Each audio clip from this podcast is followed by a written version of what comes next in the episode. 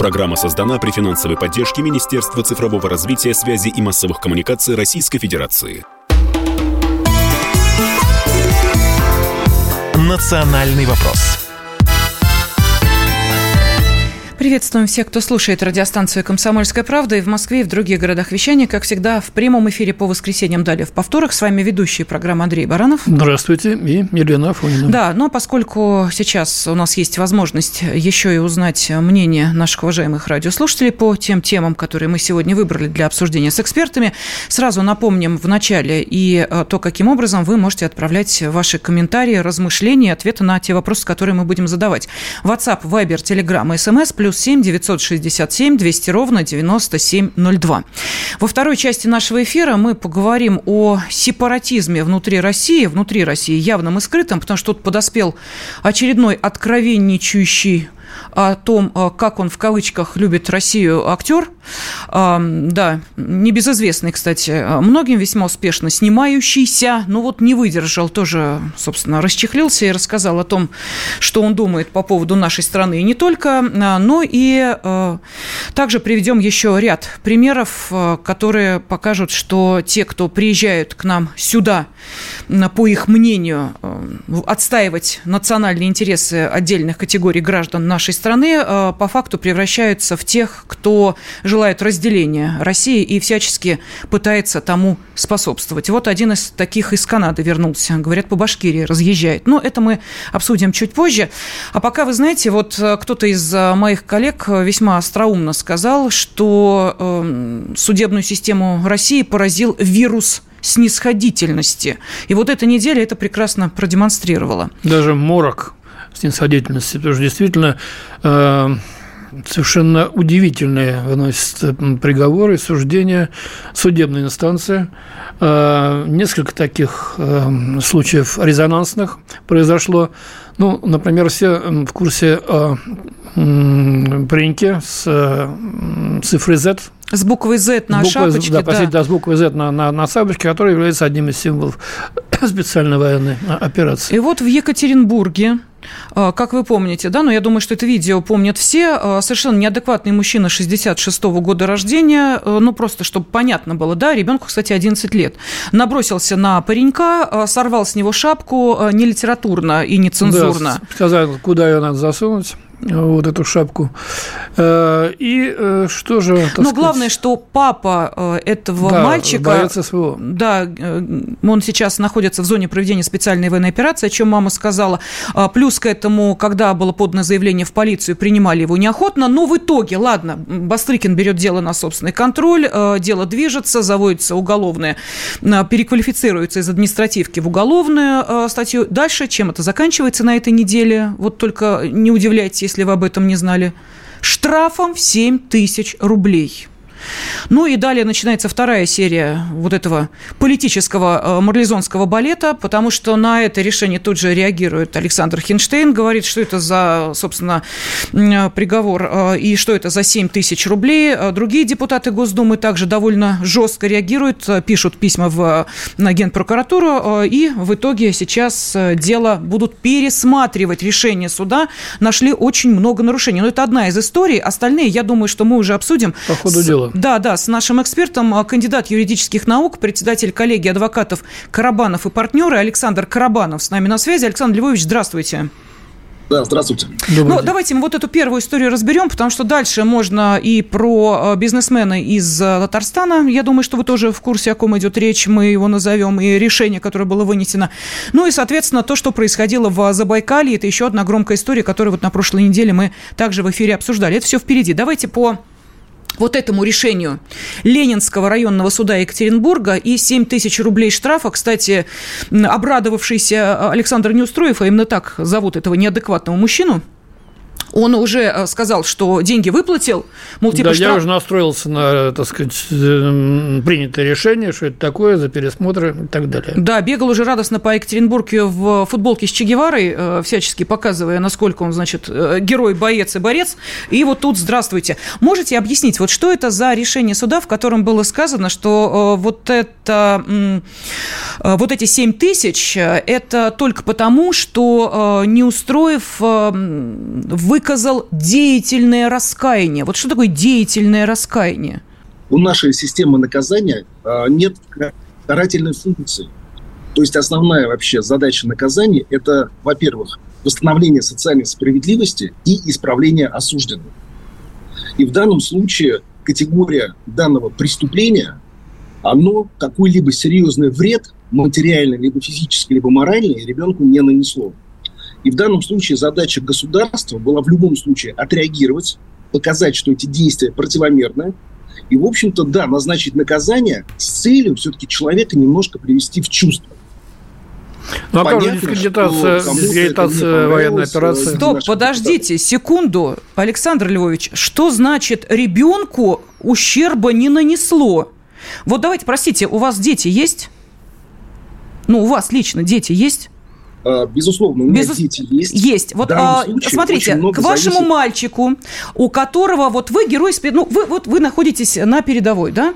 А, ваш сын а, просит маму, мам, у нас папа герой, давай я вот шапку с буквой Z буду носить гордо.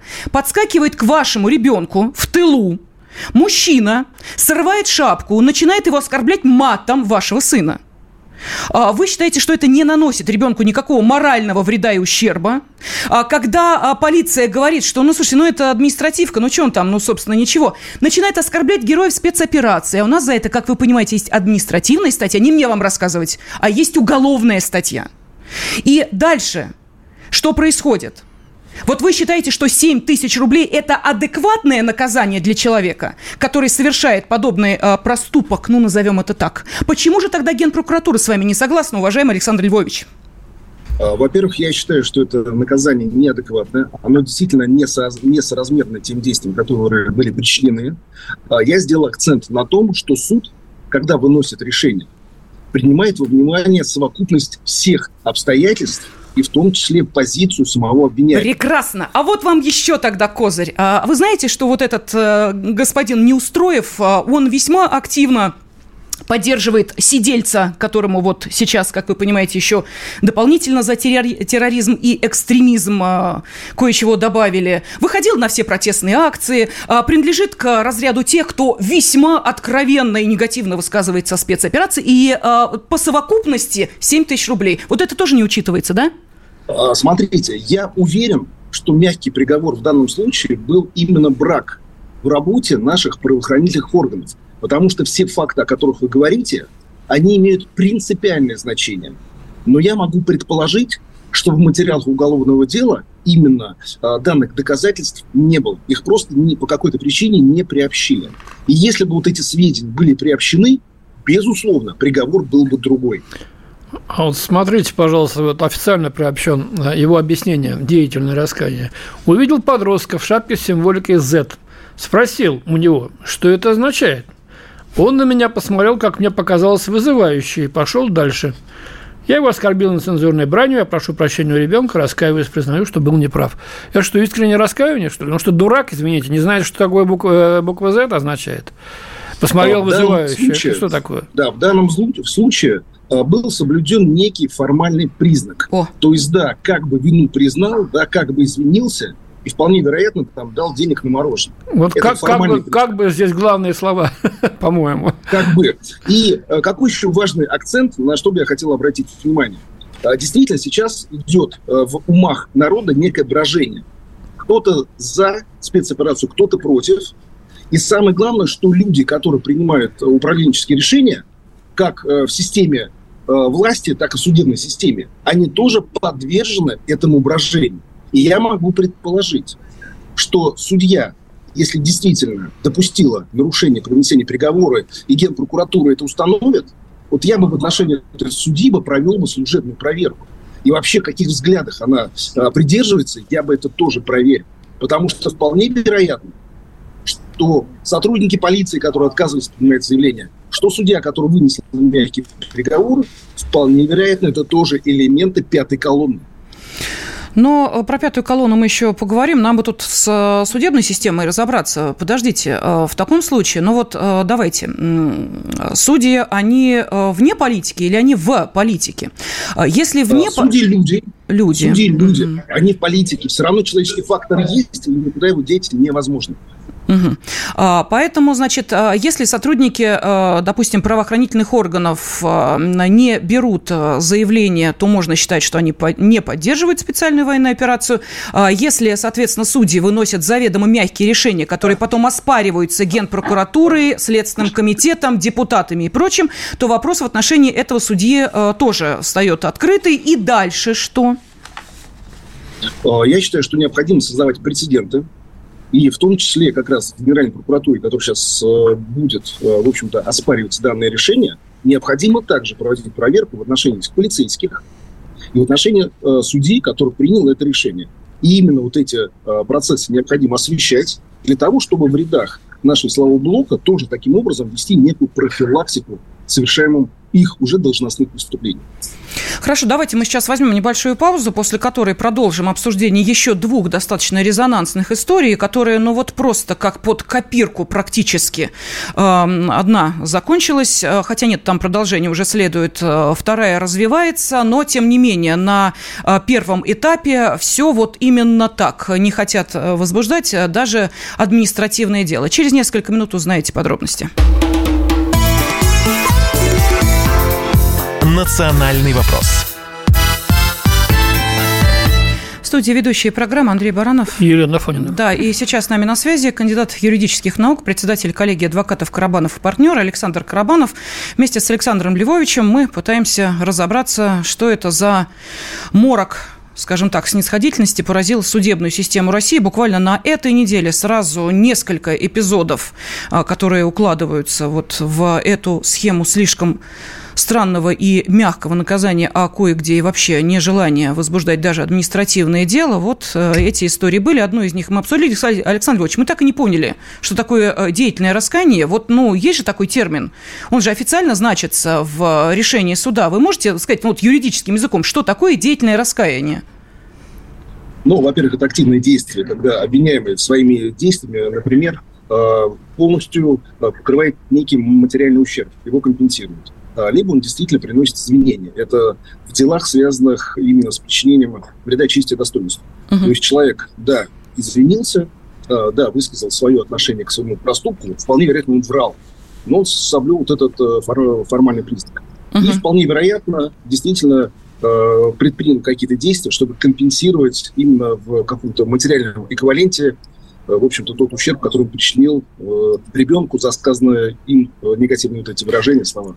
Понятно. Но, как мы знаем, как вы сами сказали, что главная цель пенитенциарной системы во всем мире неважно, уголовная ответственность, административная ответственность, это то, что человек должен почувствовать тяжесть наказания, чтобы в следующий раз трижды подумать, прежде чем приступить закон. Я так и представляю себе, вы сами сказали, что э, есть э, те, кто не поддерживает специальную военную операцию. Может быть, сразу на лоб э, избиваемому 7 тысяч вот так вот повесить и сказать, за эти деньги я сейчас расскажу все, что я про тебя думаю. Ну а что, если такое наказание, почему бы и нет? Отличная схема. Зато можешь сразу уже считать, что деятельное раскаяние ты проявил, 7 тысяч оплатил, если это стоимость оскорбления э, мальчика, э, его отца и всех тех, кто э, сейчас защищает Родину. Почему нет? 7 тысяч на лоб и пошел дальше, деятельно раскаявшись оплатил, что называется, авансом свое преступление. По-моему, идеальная схема. Я, да. Многие, многие таким образом именно ездят за рулем, когда люди понимают, что они нарушают правила дорожного движения, при этом они понимают, я все оплачу. Это, по сути, хамское отношение к другим участникам вождения. Но здесь тогда еще вопрос другой.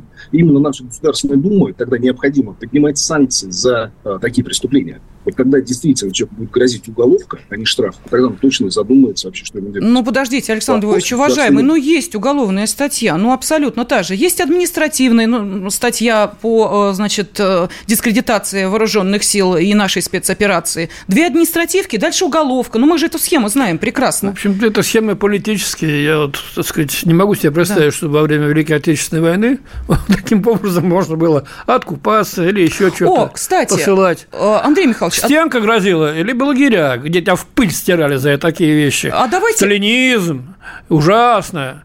Но тогда мы и победили, потому что, так сказать, э, не допускали. Слушайте, ну это были те времена. Да. а времена, они лентно повторяются. Не-не-не, просто хотела... У нас есть регионы, которые совершенно не поддерживают все инициативы Единой России. То есть это регионы фактически, которые идут полностью в разрез, и в том числе приняют нет, подождите, а при чем здесь э, регионы и Единая Россия? Я не очень понимаю, что из Екатеринбурга на спецоперацию люди не уехали? Там героев а, столько, а, что другие регионы позавидуют. Я говорю, к тому, я говорю к тому, что именно закон, несмотря на то, что он один, но он предусматривает определенную вилку применения наказания. Александр Львович, уважаемый, с вами можно было бы согласиться, если бы из этих регионов, я не знаю, о каких регионах вы говорите, кстати, о каких регионах, интересно, где? Ну, да, качество примера. Ну-ка, давайте-ка, ну, интересно. Ну, политическую карту можно посмотреть. Нет, не скажите, ну вы же ну, кандидат юридических наук, председатель коллегии адвокатов. Да, ну, значит, вы, я приведя, подождите, ну вы же знаете, что если э, вы говорите о чем-то, значит, нужно конкретно указать, о чем именно идет речь. Поэтому, пожалуйста, какие регионы у нас э, проблемы проблемные в этом смысле. О каких регионах конкретно вы говорили? Хотя бы один-два. А, можно посмотреть за последнее время, где арестовали губернаторов. Вот, как правило, губернаторов арестовали в регионах, которые не были лояльны к Единой России. А при чем здесь Единая Россия, спецоперации? Можете объяснить? Есть регионы, где у нас губернаторы коммунисты, есть э, те, где, э, допустим, у власти находятся представители э, ЛДПР. Из этих регионов на спецоперацию люди уходят и добровольцами, э, и э, мобилизация проходила в этих регионах, и люди уходят туда сейчас э, воевать, и совершенно неважно, какой политический, э, политический окрас имеет э, руководитель, губернатор или кто-то еще. Причем здесь это, я не очень понимаю. Объясню. Э, несмотря э, на те доводы, которые вы приводите, все-таки политический курс того или региона, он зависит на процентовку тех добровольцев, которые идут э, у нас, в общем, на специальную военную операцию. Есть определенная статистика, которая говорит о том, что действительно у нас общество немножко свое мнение поделило. И те должностные лица, которые принимают решения, в том числе, вот опять же, тех же сотрудников полиции, тех же судей, тех же прокурорских работников, это тоже люди, я пытаюсь донести эту мысль. И они очень подвержены тем идеям, которые присущи э, в том регионе, где они живут.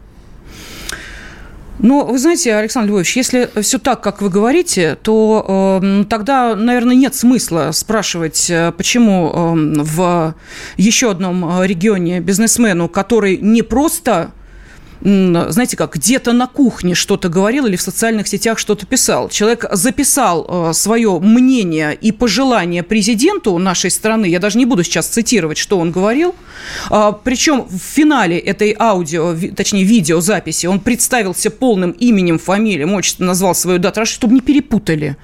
А, сделал это совершенно недавно, а, прекрасно себя чувствовал, работал, занимался бизнесом, кстати, весьма высокоприбыльным и высокодоходным. Только сейчас да, на этой неделе суд вынес э, ему административное эм, наказание в виде 30 тысяч рублей.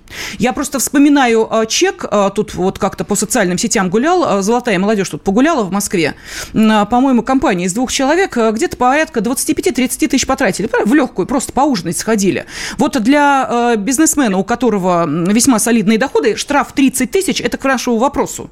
Осознать деяние, ну, совершенно нет, но, правда, сейчас... Ну, Лен, Иван, давай скажем, он угрожал убить главу государства. Вот не будем приводить угу. подробности. В штате Юта, обители демократии Соединенных Штатов, только что был, значит, убит э, американский гражданин, который, значит, обещал расправиться с Байденом. Убит просто полицией за то, что он в соцсетях это дело озвучил. Вот и вся демократия, вот и все прецеденты.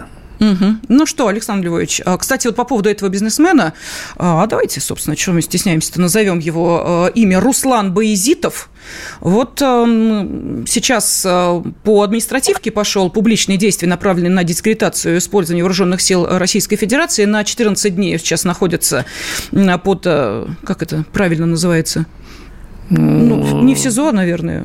Домашним арестом? Где да нет, нет, он не под домашним арестом, чтобы не убежал. А, говорят, сейчас будут переквалифицировать в уголовную статью. А, это вот а, одна история. А так что скажете по поводу очага демократии Америки, где вот таким образом оскорбил президента, ну, значит, при задержании мы можем тебя ликвидировать. А, Александр Львович, жестко? Я считаю, что это абсолютно правильно. И именно то, что сейчас делает Генеральная прокуратура, она именно контролирует принятие законности решений на региональном уровне.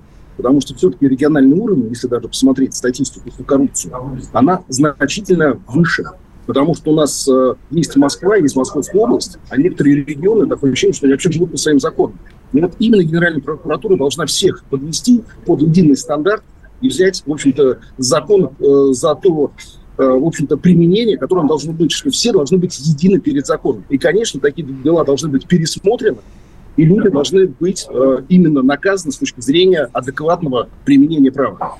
Простите, я не очень поняла, при чем здесь Москва и Московская область? Вот то, о чем мы вам рассказывали, одна история из Екатеринбурга, вторая из Татарстана, а третья вот э, нападение на э, двух э, участников героев спецоперации. Там на люди, протезах. Да, на протезах, в орденах их жестоко избили, машину практически уничтожили, ордена срывали. срывали. На, да, Это вообще в Забайкальском крае, ни о какой Москве тут и речи нет. Вот еще одна история, так то из Краснодара, где неадекватная мамаша с с дочкой э, кричали на женщин, которые вышли на детскую площадку. Жарище в Краснодаре, там под 40 градусов. Э, помещение было маленькое, они там сети плели для наших военных да. на э, передовой. Вышли на детскую площадку, сели, сети плели, ну, чтобы маскировать технику. Выскочили две неадекватные тетки, начали орать, что уходите, дети не должны это видеть, и вообще вы своих мужей туда, в зону спецоперации продаете, а мы этого не делаем. Вот понимаете, ну, и при чем здесь Москва и Московская область, я что-то не очень понимаю. А, вот я, как практикующий адвокат, езжу периодически по России. Так. И несмотря на то, что я сам уже перестал удивляться от того, что у нас происходит, вот хочу сказать, что у нас закон в разных регионах работает совершенно по-разному. И чем дальше от Москвы, тем скрещивание э, органов власти с местными бизнесменами э, намного серьезнее. И это все позволяет влиять на те решения, которые принимаются. И в том числе все-таки те приговоры, которые выносят по вот этой непростой теме, они достаточно очень аккуратны, потому что все-таки эти переговоры на некоторых территориях могут вызвать еще и некие общественные волнения. Это тоже принимают в расчет те судьи, э, которые, в общем-то, выносят решение. Слушайте, а вот меня удивляет, Александр Львович, а почему вы считаете, секундочку, вот отталкиваясь от того, что вы сказали, что э, лучше помягче, чтобы общественного гнева не было. Это, э, простите, общественный гнев сейчас идет исключительно потому, что приговор мягкий. И возмущаются именно этому, а не тому, что э, вынесут кому-то жесткий приговор. Ай, как же он бедненький, оскорбил героя спецоперации, избил его, человек э, инвалид, а он избил, вот не надо, вот, ну, надо помягче с ними. Они же так свою точку зрения отставили. Как-то я вот тут логики не очень понимаю, почему не бояться вот того, гнева, который сейчас э, благодаря этим э, приговорам идет от э, общества, а, соответственно, боятся того, чтобы не было вот жестко, не надо, помягче надо. Ну ладно, это вопрос мы так подвесили в воздухе. Кандидат юридических наук Александр Карабанов был с нами. Спасибо, Александр Львович. Национальный вопрос. Студии ведущие программы Андрей Баранов. И Елена Афонина. Да, ну что, Андрей Михайлович? Ну да, вот сейчас подведем такой ми- микроитоги э, предыдущих э, получасов нашей дискуссии. Э, вот как раз то, что ты говорила. Возмущаются люди э, как раз э, поступками тех, кто допускает подобные безобразия, еще и уходит, уходит от ответственности. Вот э, из Финляндии пишет нам Юрген.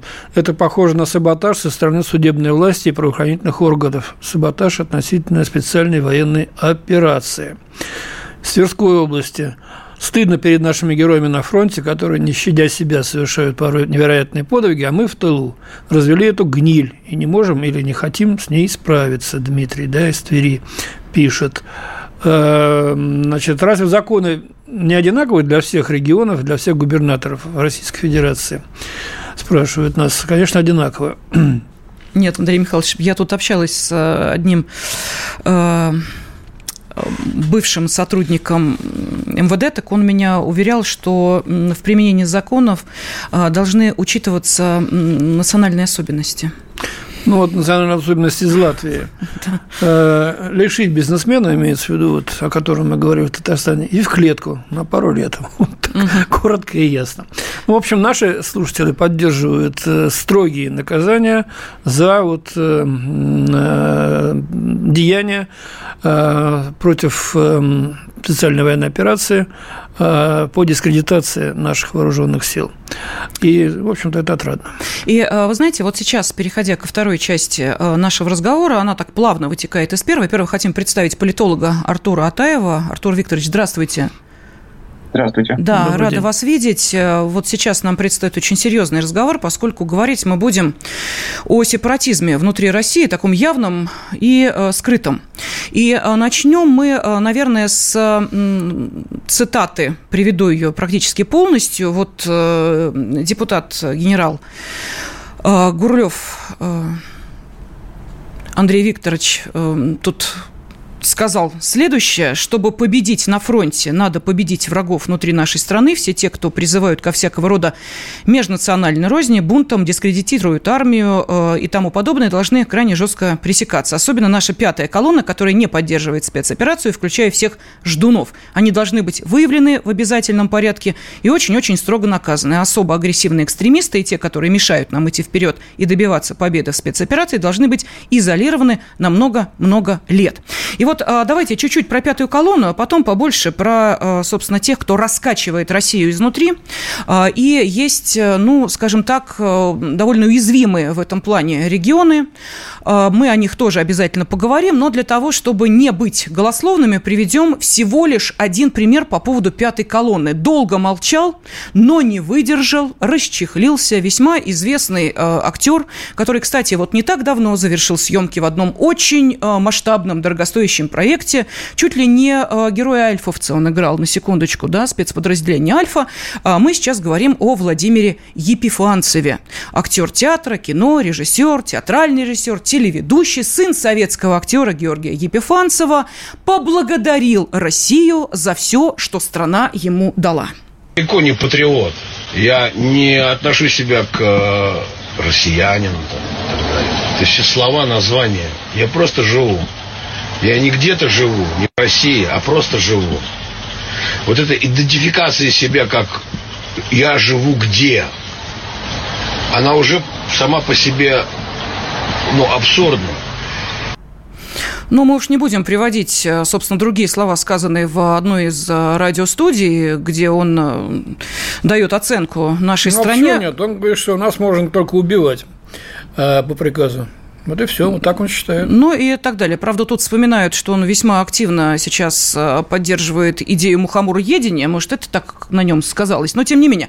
А, давайте, ну, серьезно, да. Поганок обился. Ну, вполне вероятно, что это тоже.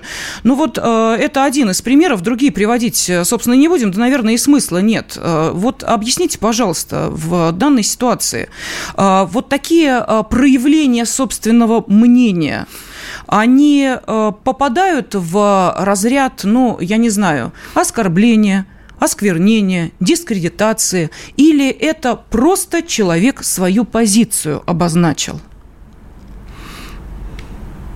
Я, насколько понимаю, вопрос мне, да? Да, все, да, теперь да, вам да. вопрос. Так, по-моему, зависло что-то. Да, связь у нас со, немножечко... Да.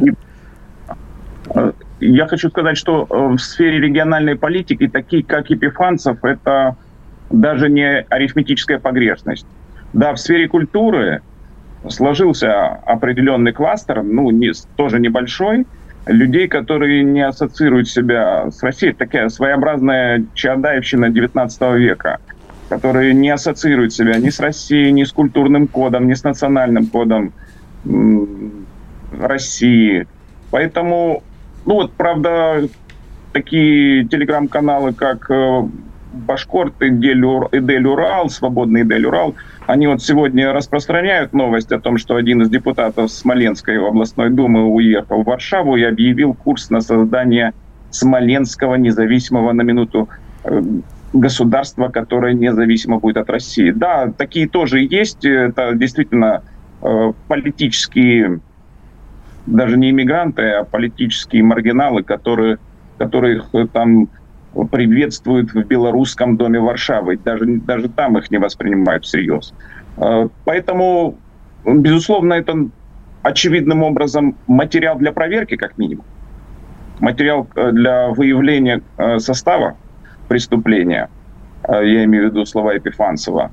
И я думаю, свою оценку должен, должен дать и цех – свою оценку помимо журналистов, э, публицистов, политологов э, должны дать и те люди, которые снимались в одной э, режиссерской команде, в одной актерской команде находились.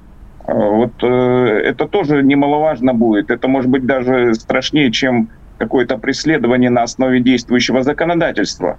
Я лично считаю, что надо обратить внимание на это правоохранительным органам.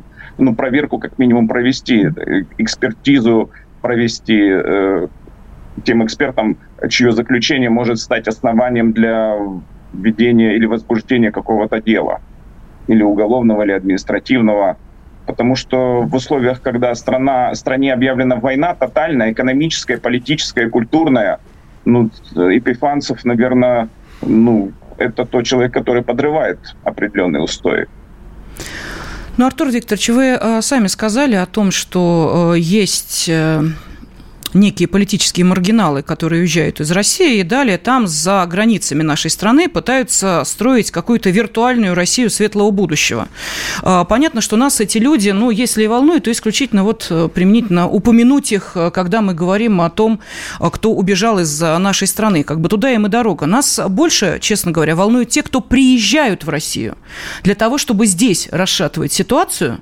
И вот несколько примеров тому есть, и один из них э, как раз э, касается того, что из Канады да, весьма недружественной нам страны приехал проповедник весьма недружеской направленности, значит, представляющий собой радикальный ислам. И сейчас, значит, ездит по Башкирии, можете в Татарию, Татарстан заедет, а, где, собственно говоря, по мечетям, где знакомится с настроениями и собственную позицию доводит э, до паствы. А, сказать, что это дружеская позиция по отношению к России, абсолютно нет. Это попытка вот под видом так сказать, религиозных каких-то, так сказать, э, отправления культов раскачать ситуацию с точки зрения сепаратизма. И наши национальные регионы для этого подходят прежде всего. Артур Викторович, тогда вот вопрос, скажите, э, какие э, сейчас вы видите, ну, если не проблемные регионы, то, по крайней мере, те, где подобная деятельность ведется и, ну, в таком уже весьма ощутимом масштабе?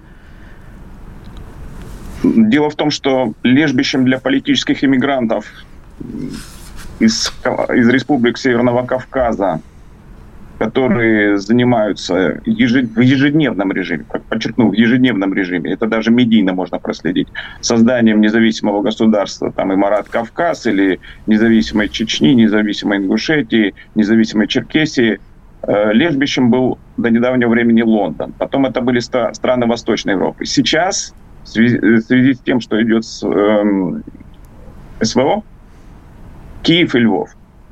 Вот Закаев, Ахмед Закаев, это так называемый лидер, руководитель так называемого правительства Чечни и Ичкерии в изгнании, он э, чаще всего сейчас проводит в Киеве. Э, оттуда он вещает, там он находится.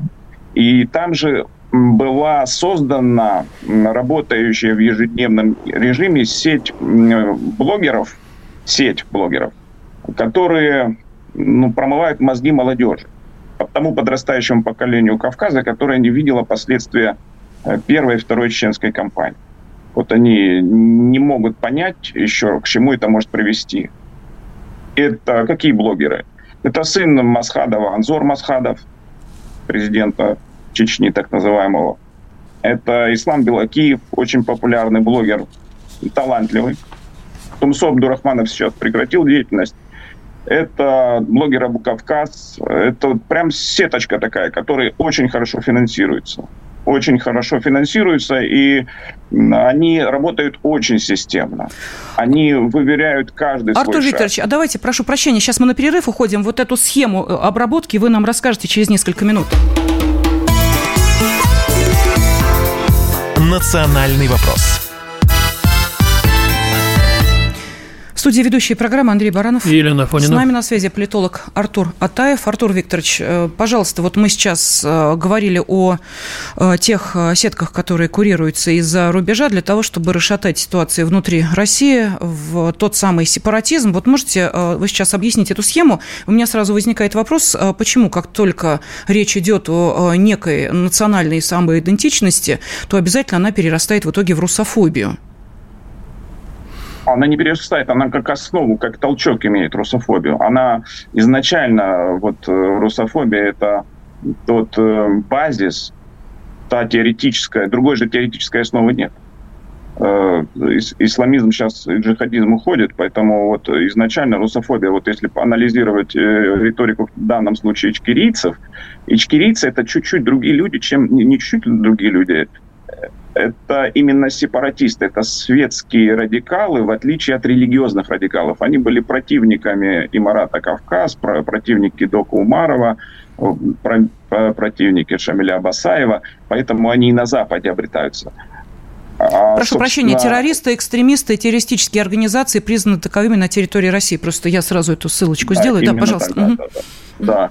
Вот. Так вот, они, э, их целевая аудитория, их социальная база – это светские кавказцы. Светские, нерелигиозные. Потому что вот вы говорили э, в преамбуле о том, что есть э, религиозный пастор из Канады, который приехал. Ну, вот это, это единичные случаи, которые и это на Западе осознают, которые не имеют никакой перспективы. Потому что исламский джихадистский флаг уже не поднимешь, потому что на сегодняшний э, день очевидно, что идет борьба с антитрадиционным, глобальным, системным, антирелигиозным миром, вот, секуляризированным, который, э, в том числе исламский фактор, воспринимает, традиционный исламский фактор воспринимает как угрозу. Поэтому это зандаж. Вот. Безусловно, исламские проповедники радикализма будут продолжать приезжать. Они никуда не денутся, потому что наши системные западные контрагенты, противники, они умеют работать системно. Они работают одновременно по всем направлениям. Они и здесь будут находить таблигов, они здесь будут воспринимать Россию как э, проход в Среднюю Азию. Этот канадский проповедник, он же очевидным образом, он скорее всего, работал с э, мигрантской целевой аудиторией или пытался работать с мигрантской целевой аудиторией, потому что мигранты, для, как и для националистов, это тоже довольно серьезная часть их социальной базы. И мигрантский потенциал довольно активно изучается сейчас западным экспертным сообществом, я имею в виду России.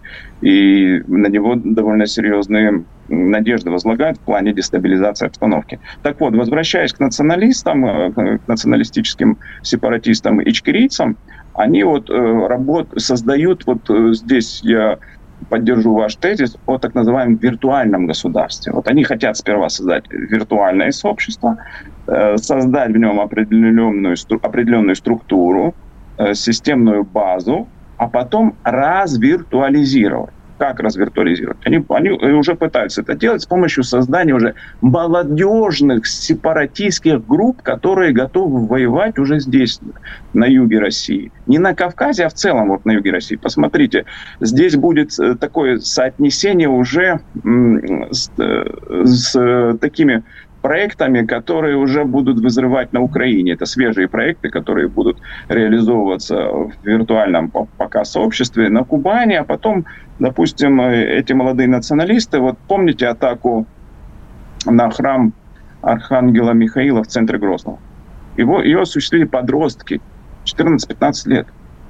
Вот они напитались э, этим продуктом информационным. Они регулярно смотрели всех этих блогеров, которых я называл, ну, как минимум трех, это точно.